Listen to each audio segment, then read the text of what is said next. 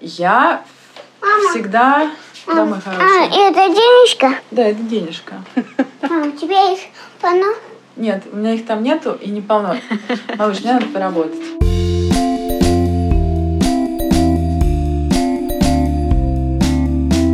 Всем привет! С вами самый честный подкаст о материнстве «Ты же мать» и мы его ведущие. Меня зовут Настя Хартулари, у меня есть дочка Варя, ей два года и почти три месяца. Меня зовут Саша Довлатова, у меня трое детей. Сын Костя, ему скоро 6, дочка Маша, ей скоро 14, и сын Миша, ему почти 19. А меня зовут Настя Красильникова, у меня есть сын Федор. Ему три года, и сейчас я сижу в ванной. Потому что если я выйду из ванной, то он узнает, что я дома, и начнется скандал. Мы сегодня говорим э, про то, как воспитывать детей в одиночестве. Мы говорим об этом с Леной Боровой, создательницей YouTube-канала «Мать года», продюсером и журналистом, и моей хорошей подругой. У нее есть сын Костя, которому три с половиной года, и она растит его одна. Лена, привет! Мне кажется, мы заранее не договорились, как мы на «ты» или на «вы». А давайте на «ты». Давай на «ты». Мне кажется, мы можем начать с того, что мы будем с тобой знакомиться, будто мы с тобой в первый раз встретились, в общем-то и правда. Пожалуйста, расскажи о себе и про своего ребенка. Я э, воспитываю Костю одна. Ну, то есть у Кости есть папа, он иногда приезжает. Косте три с половиной. Он такой классный, веселый, иногда не классный, не веселый, но, наверное, как и все дети. Я работаю, и еще я делаю YouTube канал, который называется Мать года, и это ироничное название, я всегда уточняю. И это такой канал, который я стал делать э, после того, как я родила ребенка, посмотрела в Инстаграм, а там у всех такие дети причесанные, такие классные, едят суп, э, в 8 месяцев ходят на горшок и сами надевают трусы себе назад. Мамы все такие с прессом, с мейкапом. Вот, а я на это все смотрела и думала, ну все, я все делаю не так. Если у меня так не получается, значит, я делаю неправильно.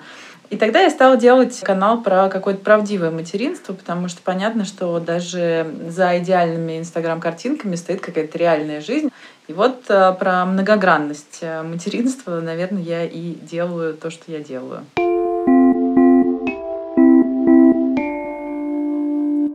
Лен, а расскажи, пожалуйста, про планирование и как случилось так, что ты растишь сейчас Костю одна. Я тут особо подробно не буду рассказывать, э, но Костя родился в любви, в любви между мной и его папой. Но, к сожалению, наши отношения так сложились, что нам пришлось расстаться. И я думаю, что нам удалось сохранить э, адекватные родительские отношения, спокойные и такие, в которых мы можем договариваться о том, что происходит с Костей. Но надо сказать, что основная наша договоренность заключается в том, что у меня карт-бланш. Объясни, пожалуйста, что за карт-бланш? Я в основном все важные решения принимаю сама. Иногда, когда мне хочется знать его мнение, я могу задать ему вопрос. Лен, а сколько вот Косте было лет или месяцев? Когда мы с Костей стали жить вдвоем, Косте было, наверное, ну, примерно два года ему было. А что было вот самое тяжелое, когда ты поняла, что ты мама, которая воспитывает ребенка одна, отвечает за ребенка одна? Вот карт-бланш это еще и ответственность полная. Я думаю, что вот такой карт-бланш у меня был с первых дней жизни Кости, потому что Костин папа довольно много работал. Во мне там нет по этому поводу никакой обиды, да, но основная забота о ребенке всегда была на мне. Поэтому сказать, что что-то очень сильно изменилось, когда мы стали жить вдвоем, я не могу. Я вот уточню. Ну вот мы с мужем живем 23 года, как выяснилось. Вау. Да ужас вообще. И разное было. И я помню, ну, были моменты, когда каждый из нас, наверное, ну, думал о том, что мы можем разойтись, там еще что-то. Иногда я думала, блин, он столько работает, а у меня все равно я все сама делаю, детей воспитываю сама, отвечаю за них сама. Ну, финансовая, как бы тут, понятно, другая составляющая. Вот ее я сейчас не беру. Но в какие-то тяжелые моменты когда дети заболевали, попадали в больницу, или когда там у меня были какие-то серьезные проблемы, или у подростков были серьезные проблемы. Я вот понимала резко вдруг, зачем мне нужен вот ну, муж, отец их рядом, потому что я могу с ним хотя бы это обсудить, поговорить и вот разделить вот эту тревогу. Ну, я даже не знаю, не тревога, страх, панику. Он ее не очень разделял, но хотя бы он со мной разговаривал, да, и у меня вот есть ощущение, что я разделяю ответственность за детей с ним. И вот без этого я, потому что мне сложно денег, я заработаю, еще что-то я, наверное, смогу, а вот это мне прям страшно важно.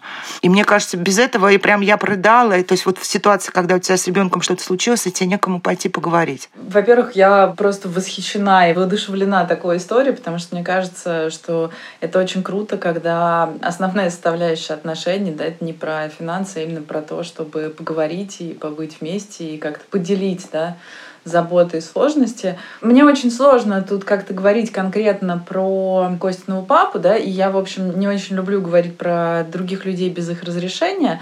Я скажу про себя. Меня так мама воспитывала, она мне все время говорила, слушай, ну вот там глаза боятся, руки делают.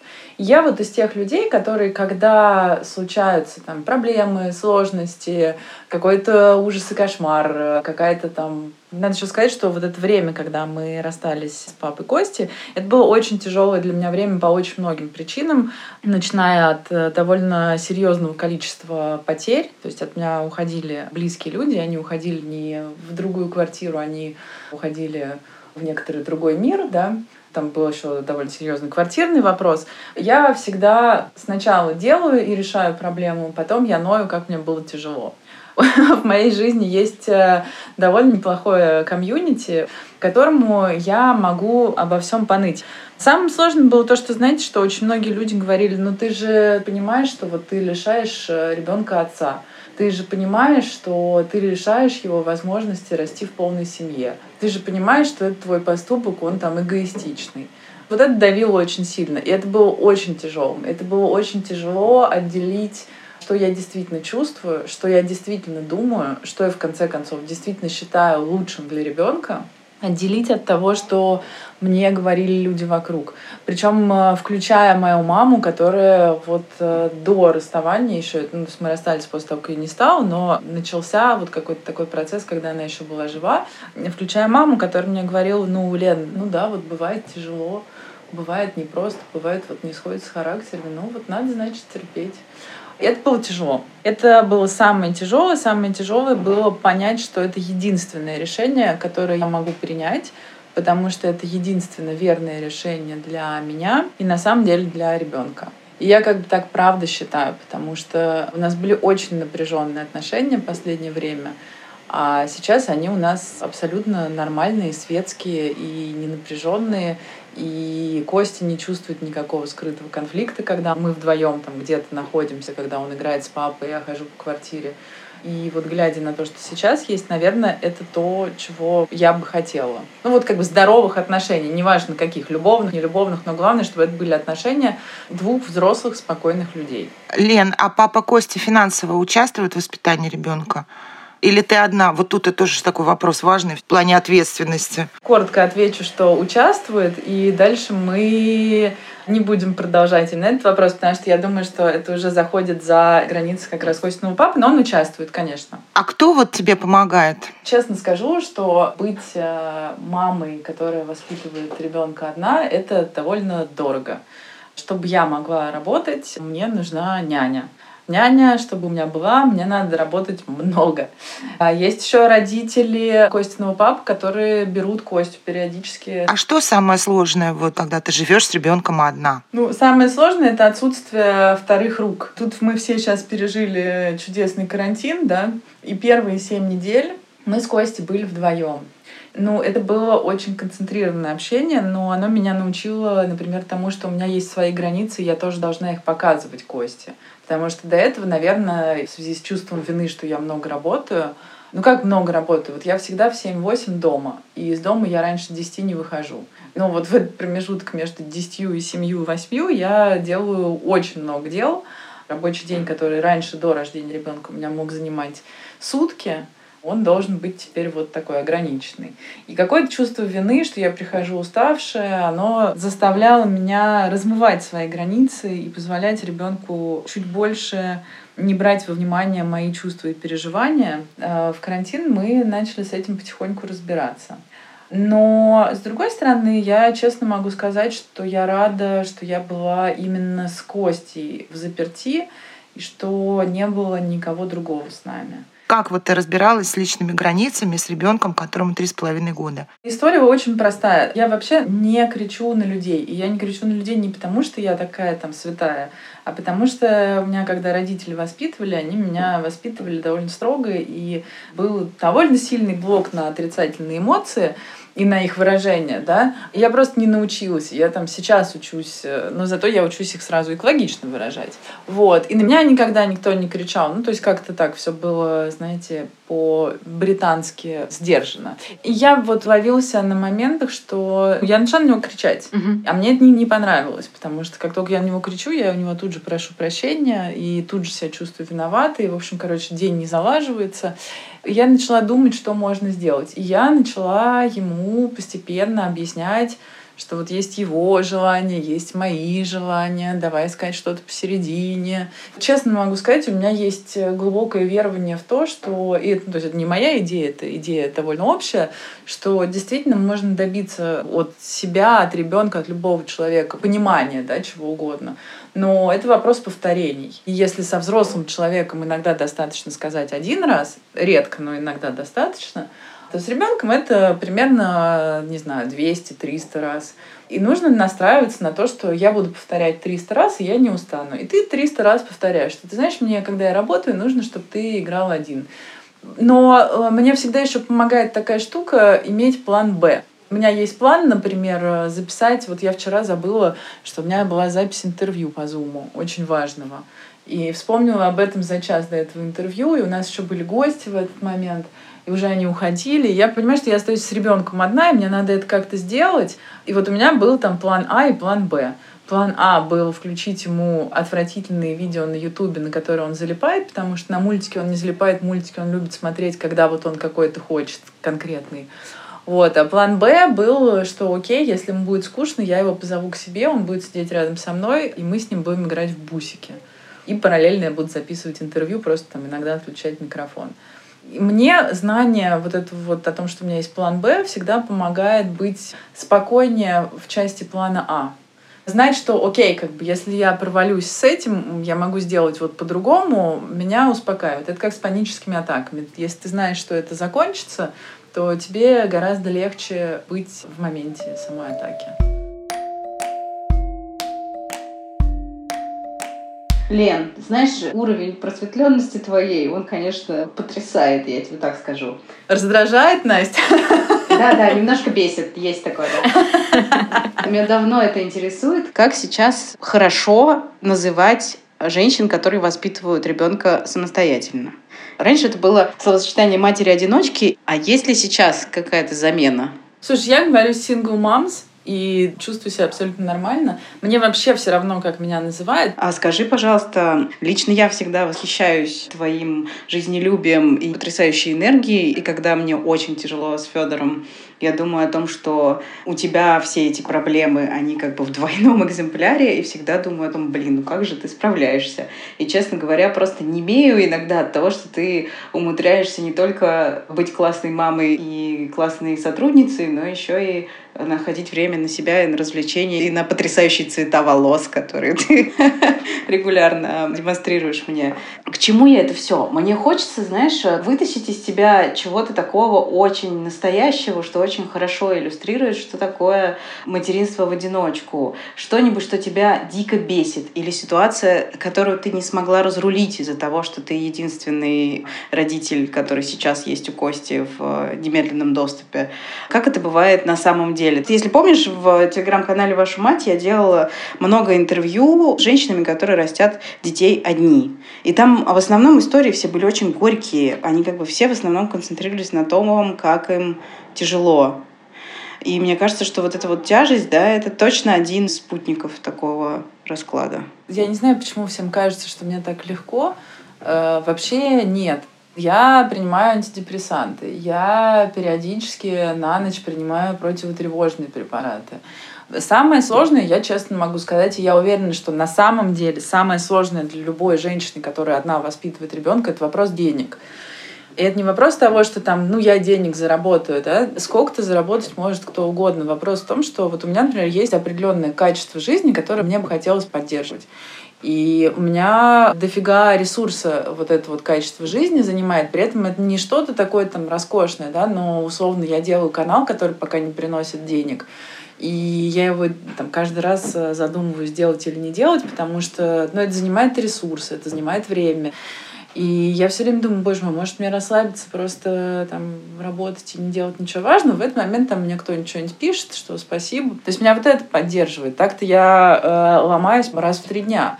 Про ребенка, например, он два дня не хочет ходить гулять. А я вот вот эти два дня и завтрашний день работаю из дома, и мне бы очень хорошо, чтобы он вышел погулять, потому что, ну, мне надо записывать, у меня завтра вообще будут съемки у меня дома. Он начал меня называть словом дурак, например.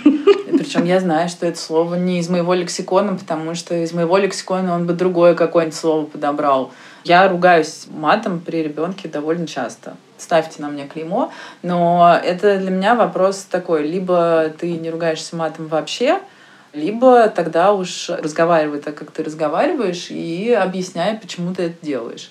А, ну, я стараюсь, естественно, сдерживаться, но я к тому, что бывают ситуации, когда мне надо вставить острое слово, и я не подбираю эфемизмы в этот момент. Я регулярно вечером могу выпить одна вина, потому что я, например, укладываю Костю с какой-нибудь очередной истерикой, потому что он у меня просит что-то купить прямо сейчас, прямо сейчас заказать, а у меня, например, там нет на это денег, или я просто не хочу это покупать.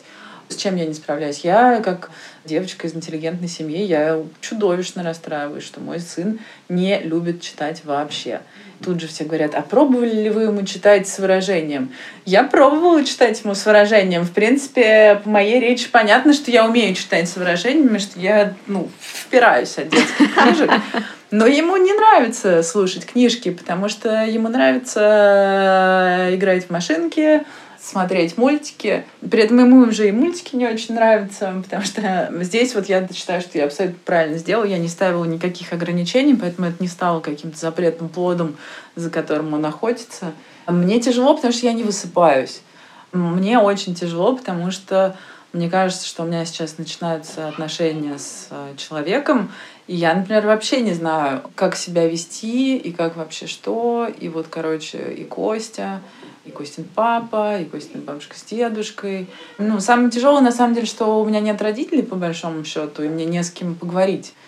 Потому что мама для меня всегда была очень серьезной опорой. Ну, то есть, надо понимать, что я, например, что-то рассказывала, мне говорила, боже мой, ну вот, ну, короче, ты настолько не права вообще. Это настолько вообще ты глупостями занимаешься. Но все будет хорошо. И вот это вот «но все будет хорошо» это всегда было мне достаточно, чтобы продолжать заниматься глупостями, которыми я занимаюсь. А сейчас, э, я не знаю, я вот понимаю, что я делаю что-то, и я единственный взрослый в этой ситуации, который несет ответственность за то, что я делаю. Да все тяжело. И я не могу сказать, что я там неунывающая какая-то. Я просто бодрюсь. Иногда я бодрюсь из последних сил. Мне просто иногда хочется, я не знаю, выйти из квартиры, закрыть за собой дверь и отмотать назад и вернуть свою жизнь до того, как на мне была вся эта гигантская ответственность. У тебя такое бывает? Я думаю, что у всех такое бывает. Я думаю, что это а, очень лицемерно говорить, что типа такого никогда не было. Я не готова говорить за всех людей планеты, но я считаю, что если ты так чувствуешь, это абсолютно нормально. И я иногда тоже так чувствую. За карантин у меня слетело два дверных косяка, потому что Костя хлопал дверьми. Довольно деструктивная сила бывает в маленьких этих детях, которых мы безумно любим, но бывают моменты, и они не связаны с детьми, они связаны просто с тем, что слишком много всего и ты просто начинаешь э, не вывозить. Ну, у меня это бывает. Я думаю, что, может быть, э, я звучу так жизнерадостно просто потому, что я решила себе позволять чувствовать что угодно и делать что угодно, в принципе, что там не противоречит закону Российской Федерации, общим моральным принципам. Ну, не общим, а там моим моральным принципам, давайте так. Тут уже нужна оговорочка. И там никого не калечит и так далее. Кстати, ты мне ты сказал, как я нахожу время там на новые татуировки на себя. Я не знаю, я просто, наверное, все очень быстро делаю. Дурное дело не хитрое. Такой вопрос. Когда ты болеешь, у тебя там нет няни, и тебе некому делегировать заботу о Косте, как выглядит ваша совместная жизнь? О, классный вопрос. За неделю до вот всеобщего локдауна мы с Костей заболели. И заболели оба одновременно, и мы так никогда не болели. Прям высокая температура и у меня, и у него — это был не коронавирус, у меня нет антител коронавируса. э, мы болели синхронно. И это было довольно удобно, потому что, э, ну, извините, так нехорошо говорить. Лен, ты понимаешь, ты единственный человек, который может сказать, что мне было удобно болеть вместе со своим ребенком без помощи. Ну, в смысле, ну, как бы... Карантин. Ну, у него была температура там 38-39. Температура сбивалась. Соответственно, уже хорошо, да, что это не какая-то неизбиваемая температура. Но чувствовал он себя плохо и был очень неактивный. И я в этот момент чувствовала себя абсолютно так же. И мы с ним лежали то на диване, то на кровати и перемещались. Все, мы больше ничего не делали. Потом стало сложнее, потому что вот потом он начал выздоравливать, а я еще не начала выздоравливать. И вот это вот был немножечко такой короткий рассинхрон. У нас этот рассинхрон был два дня. Когда он уже выздоравливал, а я еще не выздоравливала, я просто понимала, что и в какой-то момент этот день закончится, и мы ляжем спать. Вот эта мысль, она меня всегда очень греет. Это, конечно, очень тяжело, когда ты смотришь на часы и понимаешь, что время 15.40, а у тебя полное ощущение, что уже 19.50 и можно идти спать. Но нет. Э, я думаю, что вот как бы очень важно говорить о материнстве честно. Я подозреваю, что за все, что я сейчас вам тут говорю, меня наверняка несколько человек в комментариях будут проклинать. Я поэтому не буду читать комментарии, чтобы не расстраиваться. Но, честно, это вот так происходит. Ну, то есть, да, мне удобно болеть одновременно с ребенком. Мне кажется, что у нас с ним очень похожий тип здоровья. Я не знаю, как это сказать. Ну, генетически мы одинаково более-менее болеем. И, в общем, болеем не сильно. К бытовому травматизму я отношусь вообще очень спокойно, потому что у меня было семь переломов за детство. И ничего, видите, вроде и целое, и не стала дурочкой.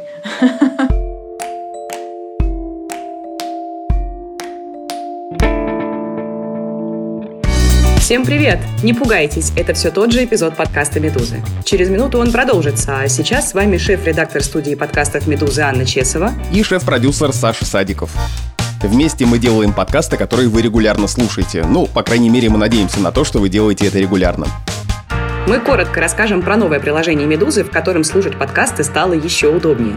Кнопка для перехода на вкладку с подкастами расположена внизу прямо по центру. Заходите, выбираете любимый фид, включайте выпуск, и можно параллельно читать материалы «Медузы», переключаясь с одного на другой, подкаст будет воспроизводиться в фоновом режиме.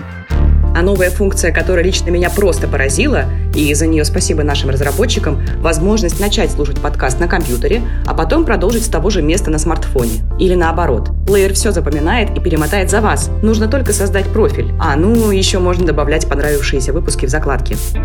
Важное замечание, пока нельзя скачивать выпуски и слушать их потом офлайн, но и эта функция тоже появится. Приложение очень легко найти и скачать. Введите в поиске App Store или Google Play «Медуза», и вы увидите знакомый логотип. На этом все. Отключаемся. Ваши Аня Чесова и Саша Садиков. Пока. Слушай, Лен, я помню, что в моем детстве считалось, что женщина, которая воспитывает ребенка одна, это неудачница. И жизнь очень многих женщин, да, старших вокруг была подчинена тому, чтобы найти хотя бы какого-то там типа спутника жизни ради того, чтобы у ребенка значит, не было вот этого клейма, что он безотцовщины, у самой женщины был кто-то плохонький, но свой. Скажи мне, пожалуйста, есть ли какие-то стереотипы о людях, которые оказались в твоем положении, которые до тебя долетают? Сочувствуют ли тебе люди как-то так, что тебя это бесит? Более того, эти стереотипы, они есть не только в головах там старших родственников, в головах, там, не знаю, каких-то мужчин разных. Эти э, штуки, это сидит в женщинах.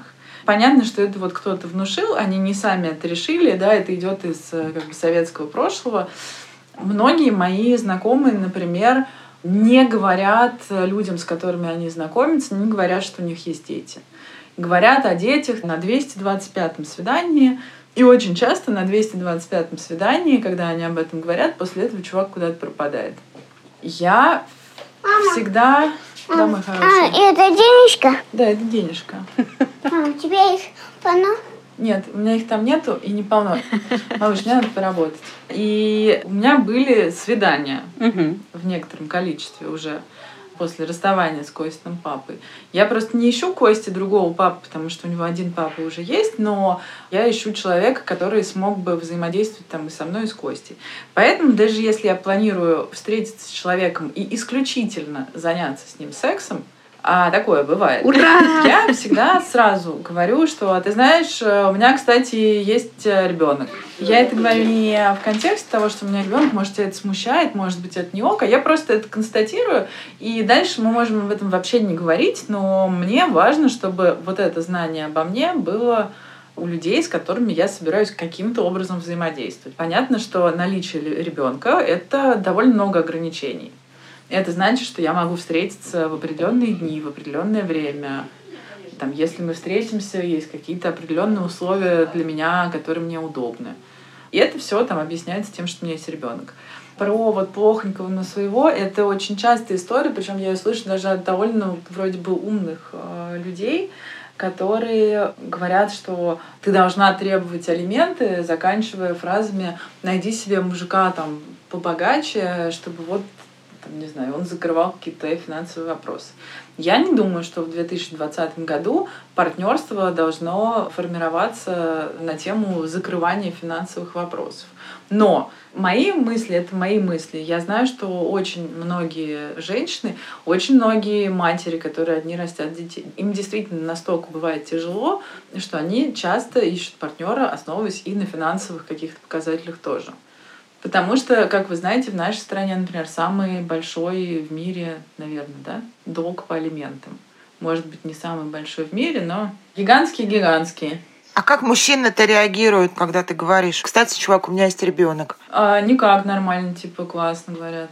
У меня не было ни одной ситуации, когда мне мужчина сказал бы, что у тебя есть ребенок. А вот когда ты видишь в Тиндере в анкете у мужика баба с прицепом, смахиваете куда там? Я пользуюсь другими приложениями, и там нету вот этого. Хорошо, когда ты в интернете в интернете ты видишь выражение. Не-не-не, но меня это бесит, меня это ужасно бесит, конечно же. Я один раз увидела в одном приложении что-то типа, а есть ли в этом приложении нормальные девочки или только озабоченные милфы?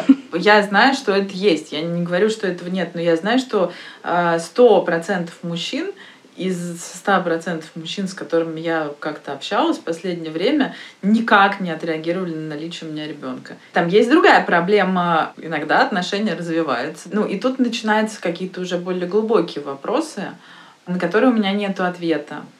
Например, э, там, речь про второго ребенка, да, или, например, речь о том, там, мне дико нравится твой сын, но вот я буду понимать, что у него есть папа и что он не мой. Мгм. Кстати, это очень сложный вопрос, на который я не знаю, как отвечать, потому что вот сейчас я нахожусь для себя в некотором там сером поле.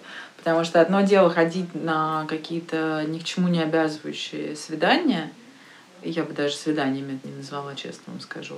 Другое дело, когда это уже какое-то более глубокое взаимодействие, и тебе надо самое главное, тут тоже получается история, мы все понимаем, что э, встречаться с мужчиной — это ресурс. Это прям надо быть в настроении в каком-нибудь, и ты еще и находишься в настроении, и ты еще паришься, что тебе там звонят или не звонят, а параллельно с этим ты паришься на какую-нибудь э, детскую тему, потому что, например, там ребенок не какал два дня. Но сто процентов мужчин все говорили, что ну ребенок типа ну окей. Ни разу вообще никто ничего не сказал. Я его ни с кем особо не знакомила, но тут тоже надо понимать, что у меня нет какого-то принципиального момента, что ознакомить я его буду только когда там мне сделают предложение. Нет, я считаю, что это классно, что там у меня много друзей, и это классно, что у моего сына будет много друзей, часть из которых мои, да. Если мне нравится человек, если я считаю, что он классный, я хочу с ним общаться, я знакомлю его с ребенком без проблем. Ну, не специально, но если э, он приходит в момент, когда Костя дома, ну, там классно. Я хочу, чтобы ты рассказала историю про соседку, потому что мне кажется, что она очень э, показательная. Вот я могу точно сказать, что самое главное, когда ты занимаешься ребенком плюс-минус одна, самое главное, к чему себя нужно приучить, Извините, я сейчас скажу грубо. Все, что к вам идет извне, любые комментарии про ваше родительство, я об этом даже очень открыто говорю, когда я с кем-то начинаю там чуть ближе общаться, там дружить с мальчиками, с девочками, с соседями, неважно. Но это именно если чуть ближе начинаю общаться, я говорю, слушайте, вообще, вот со мной можно говорить о чем угодно, я ни на что никогда не обижаюсь, но вообще никогда не комментируйте мое материнство и мое родительство, не давайте мне советов, если вы не собираетесь на себя брать ответственность за это. Ну, то есть, если вы хотите мне что-то посоветовать, вы можете мне посоветовать и сразу сами это сделать, я разрешаю. Но вот, типа, говорить мне, как делать и что делать, там, очень показательная история с грудным вскармливанием, которая у меня закончилась буквально вот 4 недели назад. Тут аплодисменты должны звучать. Ура! До момента, пока оно не закончилось, очень многие люди считали своим долгом сказать мне там фразы «ты что, до школы собираешься кормить?» Если вы решили, что вы делаете вот так вот, а не иначе, вот идите до конца. И насрать вообще, кто вам что скажет. Я сама для себя решила, я это поняла, я это почувствовала, что у меня будет гораздо проще и удачнее все складываться, если я подожду до самоотлучения. Это будет безопаснее и проще для Кости, это будет безопаснее и проще для меня. Я потрачу гораздо меньше нервов, я потрачу гораздо меньше времени, и вообще так будет лучше. И так было лучше, так и сложилось. А с соседкой у меня была история, когда Костя что-то перегулял, я его укладывала, и он требовал еще один мультик, и он устроил адский совершенно скандал с криками. А время еще, ко всему прочему, было какое-то типа половина первого ночи, ну вот что-то очень позднее, потому что он долго спал днем. Ужас, был ужас. И мне соседка позвонила и оставила голосовое сообщение, что Лена, что случилось, что происходит с Костей, почему он так плачет, перезвоните мне, пожалуйста. И с одной стороны, я понимаю, что она, ну, вот там в своем виде волнуется. С другой стороны, ну, как бы, меня это покоробило. Меня это покоробило, и меня это, знаете, если честно, меня это напугало, потому что мы живем в такой стране, где если вы живете в полной семье и бьете своего ребенка, то к вам вряд ли придет опека. А если ты мать-одиночка, и у тебя ребенок орет, то к тебе может прийти опека. Это довольно вероятно. Я очень нервничаю, когда я пишу про ЛГБТ на самом деле, потому что вот э, я очень много пишу про ЛГБТ родительство, я снимаю про ЛГБТ родительство. И вот в эти моменты мне бывает прям дико страшно, что что-то может произойти. Но тоже это вот та же история. Глаза боятся, руки делают. Ты это делаешь просто потому, что ты не можешь не делать. Но от этого тебе не менее страшно это делать. И тут вот, кстати, может, правда, прийти опека.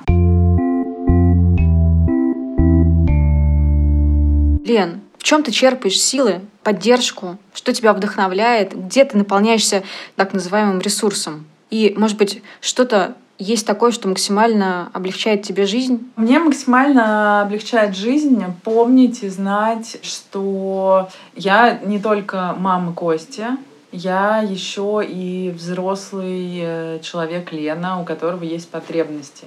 Вот потребности взрослого человека Лены надо закрывать совершенно так же, как и надо закрывать потребности маленького человека Кости.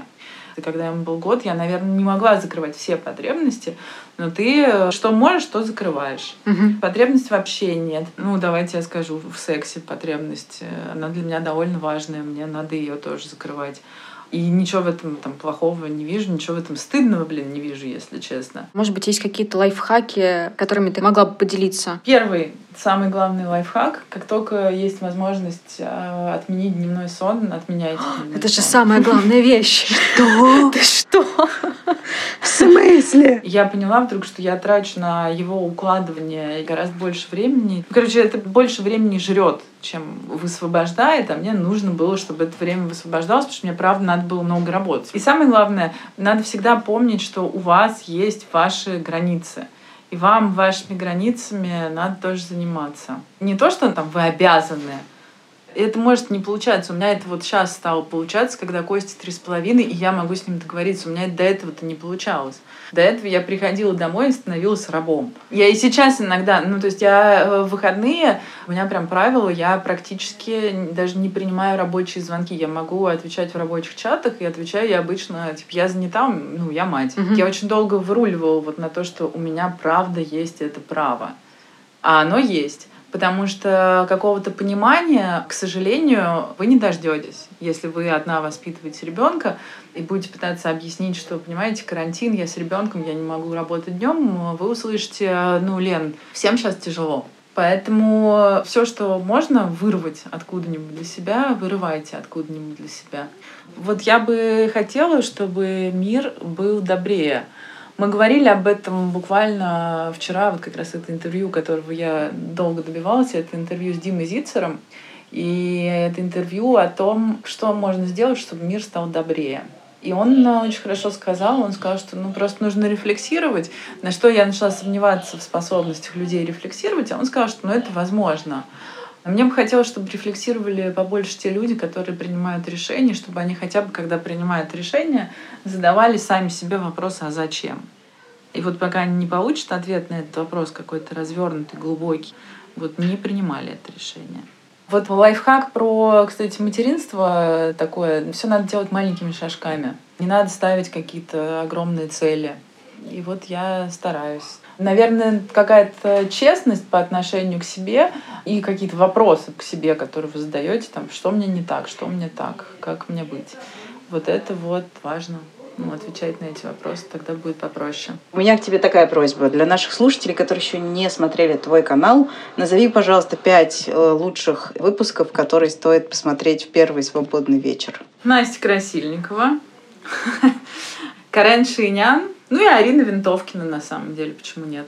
Надо посмотреть круглый стол про партнеров и тело, он очень важный. И надо посмотреть, конечно же, круглый стол про публичное ГВ. Наверное, нужно еще раз пояснить, что Ленин YouTube канал Мать года это откровенные, классные и увлекательные разговоры с родителями о том, как они в современном мире живут со своими детьми. Спасибо.